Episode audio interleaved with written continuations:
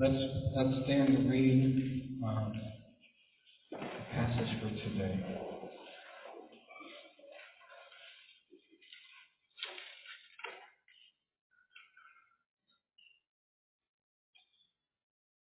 John 5, 16 through 30.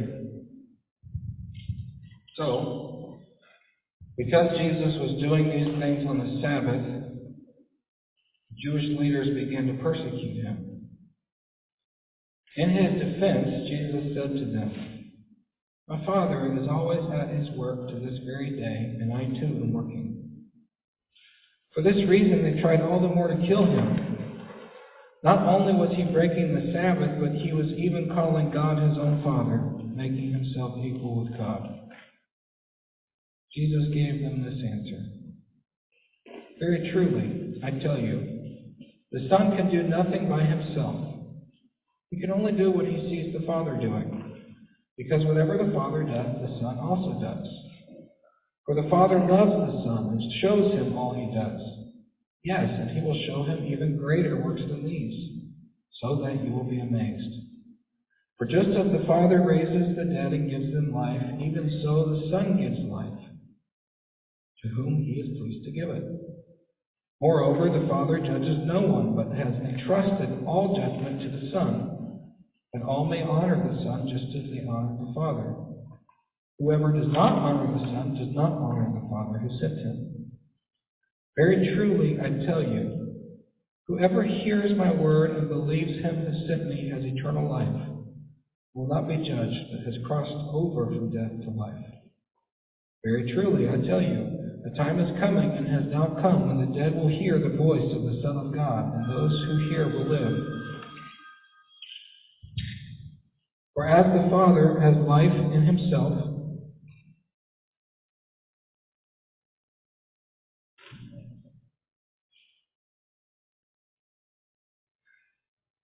so he has granted the Son also to have life in himself.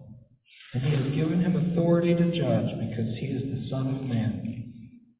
Do not be amazed at this, for a time is coming when all who are in their graves will hear his voice and will come out. Those who have done what is good will rise to life, and those who have done what is evil will, will rise to be condemned. By myself I can do nothing. I judge only as I hear. and My judgment is just. For I seek not to please myself, but him who sent me. This is the word of the Lord. Amen. Lord God, I pray that the words of my mouth and the meditations of my heart be pleasing in your sight. O Lord, our rock, our redeemer. Christ's name.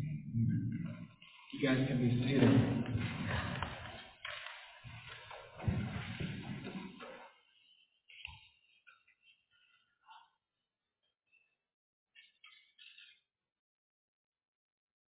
All right, well, uh, we continue in John's Gospel, and uh, stating the obvious here, I think we've started, hope we're starting to see this as we move through. Um, John, who wrote this, he's a brilliant writer. Um, this story that we've been focusing on, you know, Jesus healing this guy at this pool and the events after, it's so vivid. Um, the way that he records Jesus' speeches, how, how he uh, picks out which ones to record, uh, the way that John uses imagery and metaphor, it's brilliant. Another thing that's brilliant about John's Gospel is uh, in the Greek that it's written in, it's like the most basic elementary level Greek. After I took like two semesters of Greek in seminary, I could slowly work through the Greek of John's Gospel. This is written on like a first, second grade reading level. But the imagery and the way that he tells a story is just so, so rich. Things that come to my mind. Um, weak metaphors for sure. But think about maybe books in our culture that have, they're written on, on maybe a, a, a entry level reading level, but on a literary level, they're top shelf. Like, like Harry Potter. It's easier language to read, but You can read that book, at least the first one, over and over again, and it is just so rich. It's like that. And what we've learned is as we move through it, we've been calling it a slow hike because we're moving slowly, but also because there's places where we want to stop and just like admire the landscape. And part of the landscape we want to admire is not just the story he's telling, but the way he's telling it. And uh, and why he's telling it. The first week in John's Gospel, remember we started at the end, there's that verse at the end, John 20, 31, where he says, you know, Jesus did a bunch of stuff. We couldn't record everything that he did. But we recorded these things. These things are written so that you may believe Jesus is the Messiah, the Son of God. And that by believing, you might have life in his name. It's good for us to remember that John is not just flexing his artistic muscles. John is using all of this storytelling, all of this imagery. He's, he's using it to get to us. He's, he's trying to break through our skepticism. He's trying to break through our judgment. He's trying to get to our hearts. I think he's even trying to get to our imaginations and help us to see Jesus in an affective way. Help us to see Jesus not just with our thoughts, but also with our feelings. Not just with our heads, but also with our hearts. Because he wants us to believe in Jesus. That's not just cognitive. That's effective. It has to do with our affections. Because when we believe in Jesus, when our whole body, our whole being cries out for Jesus, that's where life is. That's where we experience life in this world that's filled with death. That's what John's doing. So we're moving slowly. And we've been in this John 5 story for a couple of weeks now. This is week three in John 5. Especially slowing down here because this is a turning point in the gospel. That's why John spends like, this is a long story. He goes through, he tells the story. Jesus went to Jerusalem. He went to this pool. There was a guy there. He'd been there forever. He disabled. He'd been 38 years. There was this healing pool. Uh, we learned from that one little passage that wasn't part of John's gospel, but came in early, probably from an early commentator, something that would have been in the cultural air at the time. That this healing pool was, was not like a this was not like a God thing. This is like a like a, like a folk religion thing. This is, uh, in fact, there are other healing pools that that archaeologists have found, what I read, in, the area. This is this is a folk religion. We're, we're taking ideas from true religion and we're, we're taking this, our cultural stories and we're mixing them together. And there's this idea that somebody could sit by a pool and an angel would come and stir the waters. First one in, it's competition, gets healed. And we should recognize that if you study anthropology or history or world literature or uh, historical religions. You, that might sound familiar. There's healing pool stories all over the world. In fact, I think I told you a story I read about uh, about a lady that was investigating session minutes from Presbyterian churches in 16th century Scotland and found a bunch of cases of church discipline from people skipping out on church to go to the local healing pool. Anyway, uh, that's for fun. Okay, but it really happened. Anyway, we've been in John 5. There's a story, the guy's in the healing pool. Jesus shows up and he confronts the folk religion. He speaks into the moment and heals the guy. The guy, the pool couldn't heal for years and years. He couldn't get in. Jesus shows up, heals him like that. The guy didn't even have to do anything. And then the guy gets up. Jesus even goes further. He speaks directly to the real problem, the guy's sin problem. He doesn't just set the man free from his disability, he sets him free from his heart disability. He confronts the folk religion. And then the second week we looked at how all the Judean religious establishment, the official, like the church leaders of the day in, in Jerusalem, uh, they opposed Jesus because they thought Jesus was breaking the Sabbath because they told the guy to pick up his mat and walk. And they got that from taking Bible verses about the Sabbath that had to do with carrying things. But then again, folk religion, interpreting them not through uh, not through what God was doing in Scripture, not through what God was doing in Christ, but through cultural stories, through cultural trauma, even through sociological through, through, through their own experiences. And they had come up with this list of do's and don'ts on the Sabbath, and Jesus was breaking them, and so they said, You're out. Religion for them was a very cut and dry road that you walk, do's and don'ts. It's black and white. You follow these rules and you get God's blessing. Jesus is breaking the rules. Jesus broke their rule on purpose. Why? Because he's confronting their false religion. Remember that? So all of this happens. And then they're like, what? They basically say something like that. Let's see what they say. It says they start to persecute him. It says, in his defense, Jesus said to them, My Father is always at work to this day, and I too am working. And then it says they start trying to figure out a way to kill him. Now, back to John's literary brilliance. One of the things about this passage we haven't talked about yet is the way that John writes this. He writes it sort of like it's uh, like like it's uh, it's actually kind of like an episode of Law and Order. There's like a courtroom thing here. Do You guys watch Law and Order?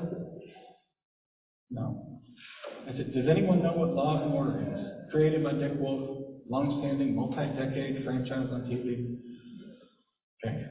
Don't know what it is, just, I'm sorry, we're going to act like you do. Um, Law and Order is a TV show, and there's lots of different Law and Order shows, but they all start with basically showing a, an event, a crime. And then after that, it shows uh, there's an investigation, and it follows the police through the investigation. And then it usually shows there's some kind of arrest, and then it follows the lawyers through charging the person. And then it shows the courtroom drama, and then it shows witnesses coming in, and then at the end you see that the person's convicted or they're acquitted. One or the other. And order. Everything happens in one hour. Well, here in this story, we see all of those major elements in this story. There's an event, we call it a crime, even though it really wasn't. Jesus heals the man and tells him, pick up your mat and walk. In the religious mind of the Judean leaders, he committed a crime. And we see that. It's described for us. And then it's followed by an investigation. They start asking questions. They ask the man who was healed, Who did this to you? The guy looks around. He finds Jesus. Jesus comes in. There, then there's a charge. They accuse Jesus. Uh, they, they, they accuse Jesus. Um, let's see, what verse is that? It says, Because Jesus was doing these things on the Sabbath, the Jewish leaders began to persecute him. And then there's a defense. Verse 17 it says, In his defense, Jesus said them, Jesus is now defending himself. And the passage we look at today, from basically from uh, verse 17, in his defense, Jesus said, My Father is always at work. To this day, I too am working. For this reason, they tried all more to kill him, because he was breaking the Sabbath, even calling God his own Father, making himself equal with God. And Jesus gave them this answer Very truly, I tell you, in a long discourse. That's Jesus' defensive speech. We're going to look at that here in a minute. And then starting at verse 31, which is, isn't on your paper, Jesus starts to call witnesses. And the whole thing is set up like a courtroom. That's pretty awesome. So why am I telling you all of this? The reason I'm describing how all this fits in a literary way is because it's important for us, if we're going to get the message John wants us to get, to read this discourse that's on our paper, Jesus' little speech here, as a speech that he gives defending himself. We need to read it that way. Jesus is giving an answer. Jesus is giving the why. So what would the questions be that Jesus is answering? What is Jesus defending himself against? Well, he's defending himself against the charge that he is a Sabbath breaker. The charge that he came in and told this guy, pick up your mat and walk. But it, goes deeper than that. It said that he was making himself equal with God. They were upset because Jesus was poking his nose in their business. Jesus had just challenged not only the folk religion of the man, but also the folk religion of the establishment. Jesus had just come in and thrown down the gauntlet on the church. And as they began to persecute him, you can almost hear their voices. What gives you the right to talk to us this way? Who do you think you are? How can you tell that guy to How can you just come in here and start reinterpreting things? How can you say God is your own Father? Who gives you the right to challenge us in this way? Basically, what Jesus is being charged with is crossing the boundary. Crossing a boundary into these people's lives. Do you see that?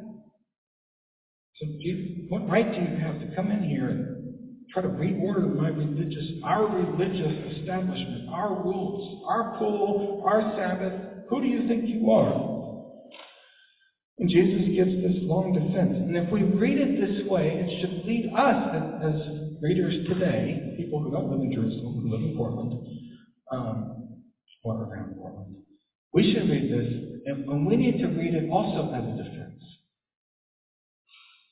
And then we need to look at places we ask the same kinds of questions that these religious leaders were asking Jesus. So maybe it would go like this. As we've talked about folk religion versus true religion in the last few weeks, maybe the kinds of questions that have been in our hearts that we've actually raised that Jesus is answering here would be questions like this.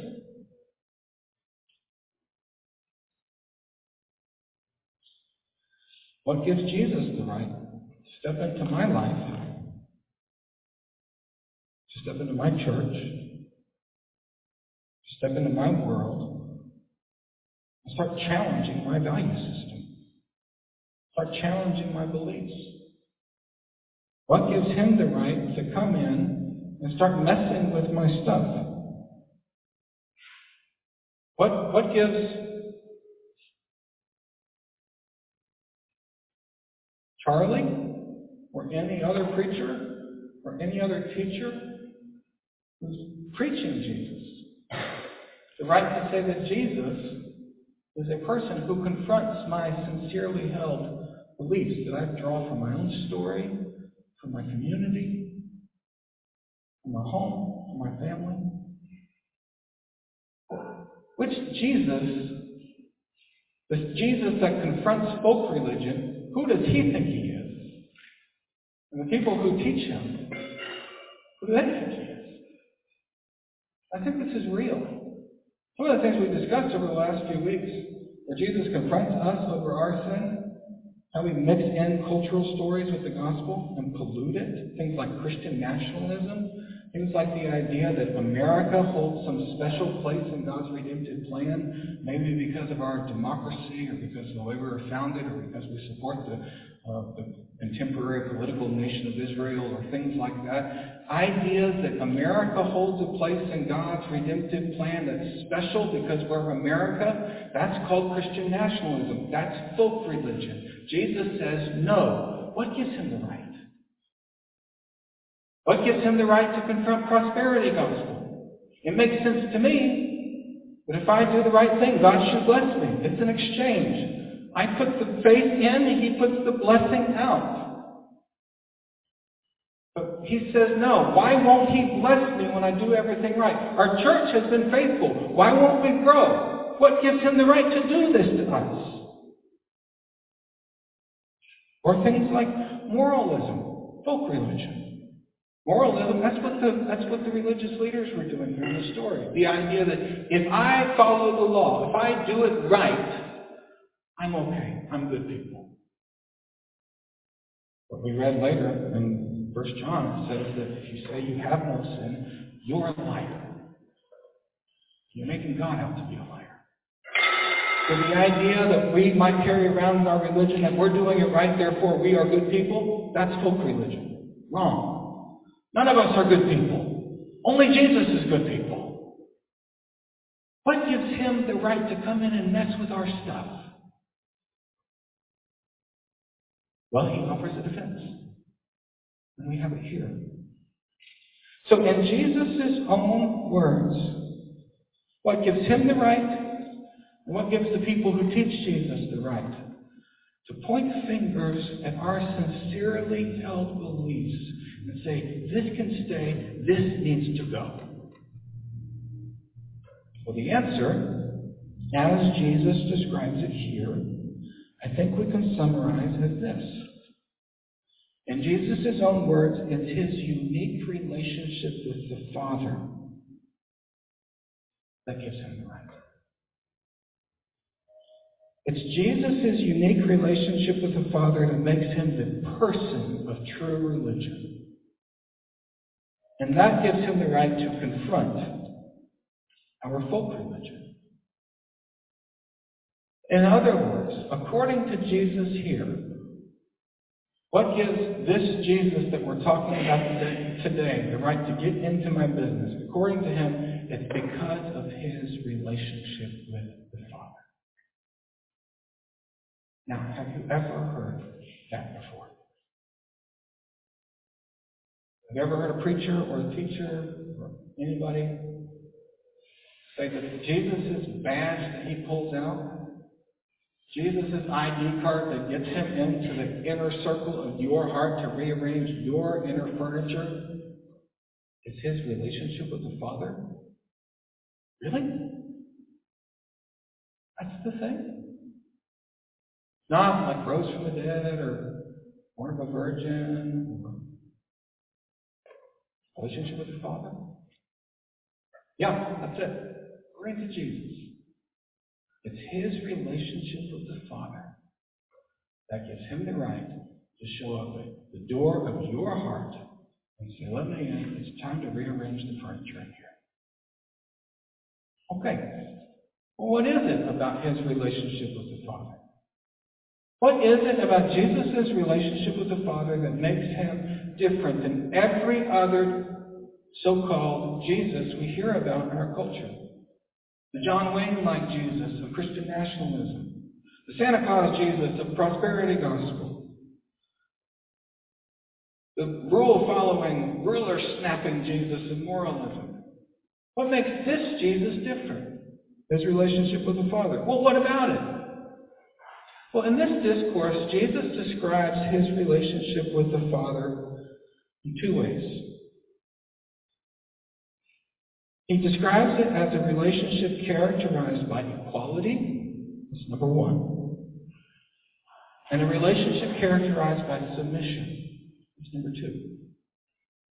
What is it about Jesus' unique relationship with the Father? Well, it's equality and submission. Those two things. Okay, Charlie, now you're losing me. Well, let's go to the text. Let's look at it. Equality. Jesus is insisting here that he is the Son who is equal to the Father. His opponents identified it right from the beginning. They say, he's making himself out to be equal with God. Jesus is insisting that he is the Son who is eternally equal to the Father. We talk about the Trinity. God is Father, Son, and Spirit. Jesus is the Son, and he's saying, I, the Son, am absolutely equal to the Father. Verse 17 says he calls God his own Father. And as the Father works on the Sabbath, so does he. This was taken as a statement of him saying he's equal with God. It made people really mad. He's saying the Father's prerogatives are his prerogatives. The Father's work is his work. The Father's authority is his authority. This is not a new idea in John's Gospel. We read it earlier. In the beginning was the Word. The Word was with God, and the Word was God. But Jesus goes on, verse 21 through 23. He talks about how the, how the Father has the power to give life. The Father has the power to judge. The Father has the power over life and death. And He, as the Son, has that same power. Verse 21. Just as the Father raises the dead and gives them life, so the Son gives life to whoever He's pleased to give it. Moreover, the Father judges no one, but has entrusted all judgment to the Son. And the Hebrew mind, which is accurate, uh, God is the only person who has power over life and death. And God is the only person who has the right to judge people. And Jesus here is saying, I have power over life and death, and I have power to judge. In fact, um, me and the Father both have that. He's, he's claiming equality with God. He goes on in verse 23, he says, All may honor the Son just as they honor the Father. Whoever does not honor the Son does not honor the Father. Jesus is saying that as the Father is honored, worshiped, so the Son is honored and worshipped. Jesus and the rest of his community were staunch monotheists. We only worship God. We don't worship anyone else. And Jesus is saying, you worship the Father, you also worship the Son. Honor the Father, honor the Son. Equality. He says in verse 26, as the Father has life in himself, so the Son has life in himself.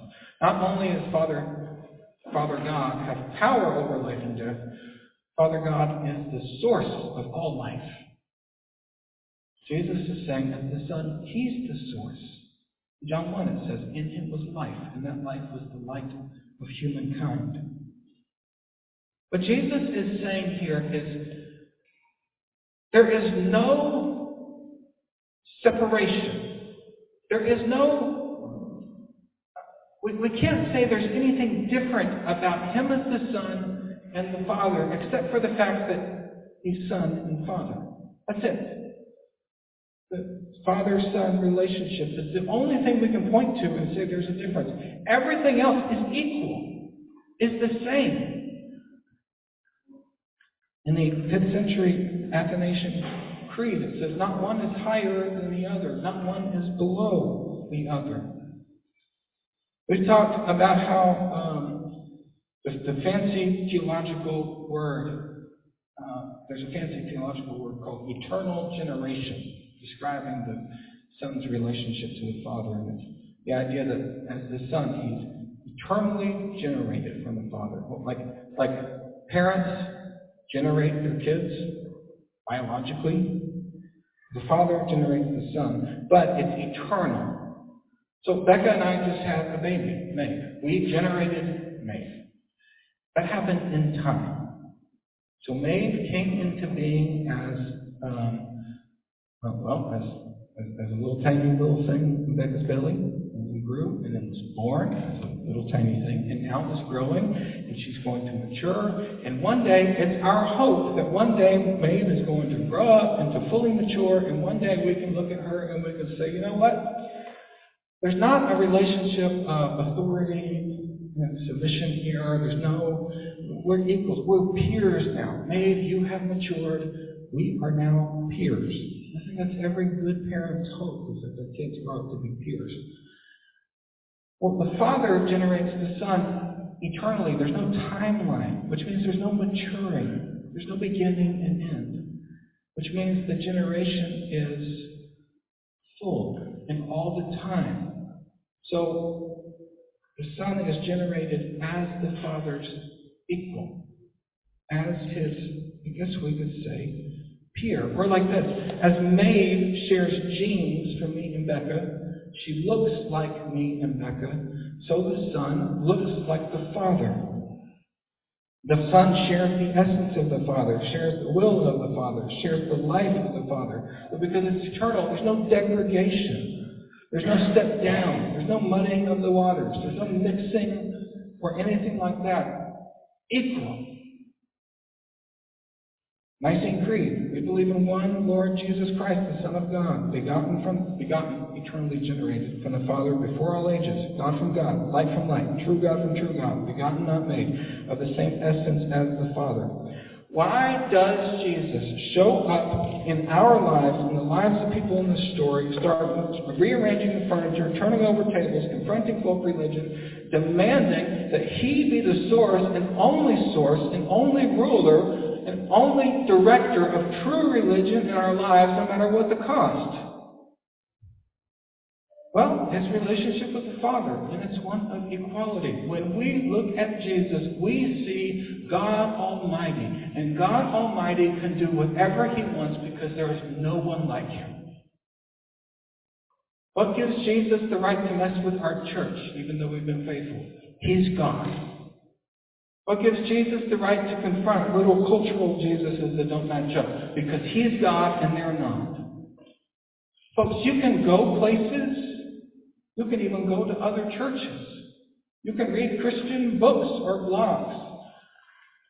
that ignore or diminish or deny this aspect about Jesus. There's even a big movement within the Reformed world, the Reformed evangelical world, in the last 20 years, talking about the Son's eternal submission to the Father. That's blasphemy. He's equal to the Father. You can go places where Jesus is talked about as just a model teacher, as some kind of superhero, as some kind of great American, as some kind of whatever fill in the blank. And that's it. No! He is God. End of story. Therefore, if we want to worship God, Jesus gets to be the one who directs the whole thing. That's what gives him the right. Okay? But he also talks about submission, equality and submission. He says the Son does nothing without the Father. He says the Son watches the Father and does what the Father does. Looks like kind of looks like the Father's in the lead there. He says that the Father entrusts judgment to the Son. The Father is giving the Son something, trusting him with something. He says that the Father sent the Son. There's like a commissioning thing. There is submission. How does that work? And what does it mean? We can't read this passage and deny the fact that Jesus is saying that the Son is submitted to the Father, and that's part of what gives him the right to get into your life and start messing with it. What is it about? Well, it can't mean that we deny equality. We can't do what some theologians have done, like Wayne Grudem or Bruce Ware or others, and say the Son is eternally submitted to the That's no. That's that's blasphemy. We can't deny equality. So how do we have submission with equality? Well, some people say, well, it's sort of like our relationships of authority and submission here in the world. We're all equal as human beings, and some people get to be in charge. No, we don't remake the Trinity in our image. We don't talk about the Trinity and define their relationships based on our relationships. No, no, no. The Trinity defines us. It doesn't go backwards. We're in God's image. We don't remake God in our image. So it's not that. What is it? Well, key, I think, is in verse, uh, where is it? Uh, I think it's in verse, oh yeah, it's this whole thing. Verse 24, Very truly I tell you, whoever hears my word and believes him who sent me has eternal life, and will not be judged, but has crossed from death to life. Very truly I tell you, a time is coming and is now come when the dead will hear the voice of the Son of God. Those who hear will live. For as the Father has life in himself, he's granted the Son also to have life in himself. He's given him authority to judge because he is the Son of Man. It goes on and on and on.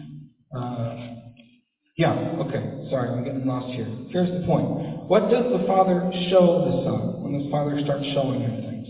What does the Father, what does the Son watch the Father in order to learn how to do, presumably?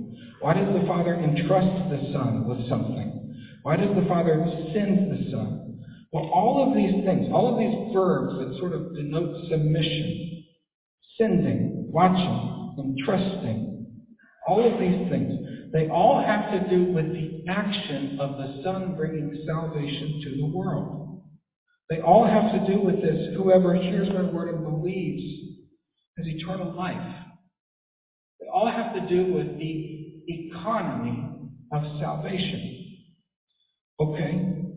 So the submission is not in their being, not in the ontology. It's in the economy. It's in their actions. Right. So the Son is not less than the Father, but he does something. He voluntarily, it's like he puts that, he doesn't let go of the equality, but he puts submission on over the equality.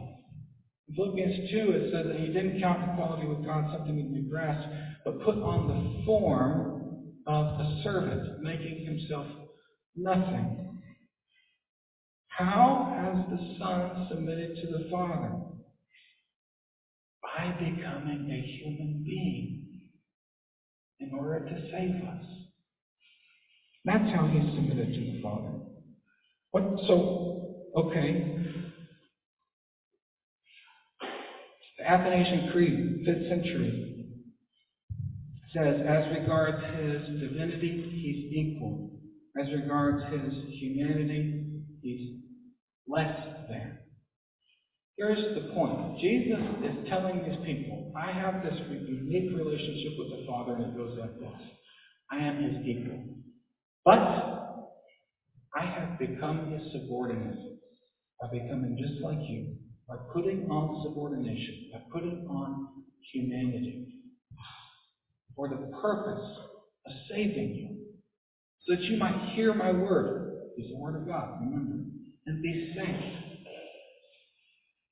And if we zoom out, the picture that Jesus is painting here of his relationship with the Father looks like this. Because he's equal to the Father, he's the source and object of true religion. We need to turn away from our folk religion, our lesser Jesuses, the great American Jesus, Santa Claus Jesus, the follow the rules Jesus. We need to turn away from those. And we need to turn to Jesus, who is God Almighty. That's who he is. He's the object of true religion. But we could never do that. Because, like the guy at the pool, we have a heart disability. We're not good enough. We can't even follow our made up folk religion rules. How are we going to be adherents to true religion? We can barely look at Jesus. He shines so bright every time we try to look at him, it just exposes all of our sin. So Jesus became not only the object of true religion, he became the practitioner of true religion for me and you. Do you see it? He's not only the one we look to in worship, he also became the perfect, faithful, and true worshiper. Jesus is equal to the Father, but Jesus also worships the Father. So he's equal to the Father, and that's what gives him the right to come in and rearrange your furniture. But just like me and you, he submits to the Father. Which means when you and I can't, he steps into your inner world with your new rearranged furniture, and he takes a seat and he says, I live here now because I'm God. I claim this for myself. And by the way, the person who lives here now is now a faithful worshiper of the true God. And he says, Come and sit next to me. You're living in the house, household of the faithful people of God. That's the image. Do you see that? So when these people say, Jesus, what right do you have to come in and mess up my perfectly curated religious experience? He says, Well, I am the object and I am the lone source of true religion. There is no other. There is no one like me. You should have no other gods besides me. But also because you can't live up to that rule, I'm going to come alongside you. I'm going to put on flesh, and I'm going to do the thing that you could never do. I'm going to submit to the Father on your behalf, as if I was you. Because in a way, he becomes one of us. So he not only clarifies the path to true religion, he walks it for us. And so where does that leave us? Well, we've been confronted. We've seen the places he's pointed out our folk religion, and it hurts. But now, how are we going to? And we've been blinded by him showing his glory. He's the true God. He's, he's the God of Israel. He's the real deal. How are we ever going to turn around and be faithful? Well, we already have been, because he did it for us. So, what is there left for us to do? How do we be people of true religion? Well, all you have to do is what it says here. Whoever hears my word and believes. That's it. You don't have to follow any rules. Moralism, out the window. You don't have to earn any blessing. Prosperity gospel, out the window. You don't have to be a part of any certain ethnicity or political group. Christian nationalism. All you have to do is believe that Jesus is everything for you. And we see this when we look at his relationship to the Father. His relationship to the Father is God from God, light from light. His relationship to the Father is also you and me, broken sinners, being brought to the Father's side. It says in John 1, to all who received him who believed in his name, he gave the right to be called children of God. Here's the difference between the gospel of Jesus Christ and every other religious system in the world. Every folk religion of our own making. Every other religious system says, if you do this, this, or this, fill in the blank, then you can, and then get the blessing, get close to God, earn eternal life, get to nirvana, make a bunch of money, whatever it is you want. If you do the thing, then you can get to that heavenly place. That's folk religion. Here's the gospel. Jesus shows up and he says, it's not if you, then you get the thing. It's like this. I am, therefore you already have it if you want it. Happy birthday. Believe in me. That's the gospel. So let's turn it back on. Every single one of us struggles with religion. Our church struggles with religion. Churches in this area and all over the world struggle with folk religion. We all do. Folks, the gospel of Jesus Christ is a gospel of repentance. When we see him in his glory, we need to openly acknowledge and admit that we are not glorious. We are sinful. We are ugly. We are messed up. We are broken. But then he comes in and Pick up your mat. Let's walk. It's not sinning. Something worse might happen you. We can look at him and like the Apostle Thomas does later in this gospel, we can fall on our faces and say, My Lord, my God. And you know what he says in response? Yeah, you're right, that's me. Also I'm your brother.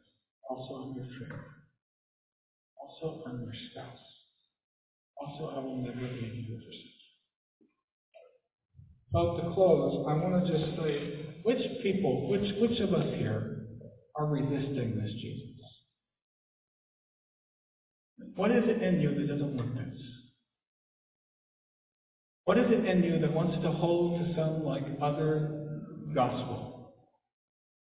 Make you feel good to, to do the Christian nationalism or prosperity gospel, the moralism thing. It probably makes you feel good for like a day until you're honest with yourself and you, you can't even live up to those rules. Turn away from your sins and turn to Jesus, the life and the life and the Word of God. There is no other name under heaven by which you can be saved. Only Jesus. And He's already done all the work.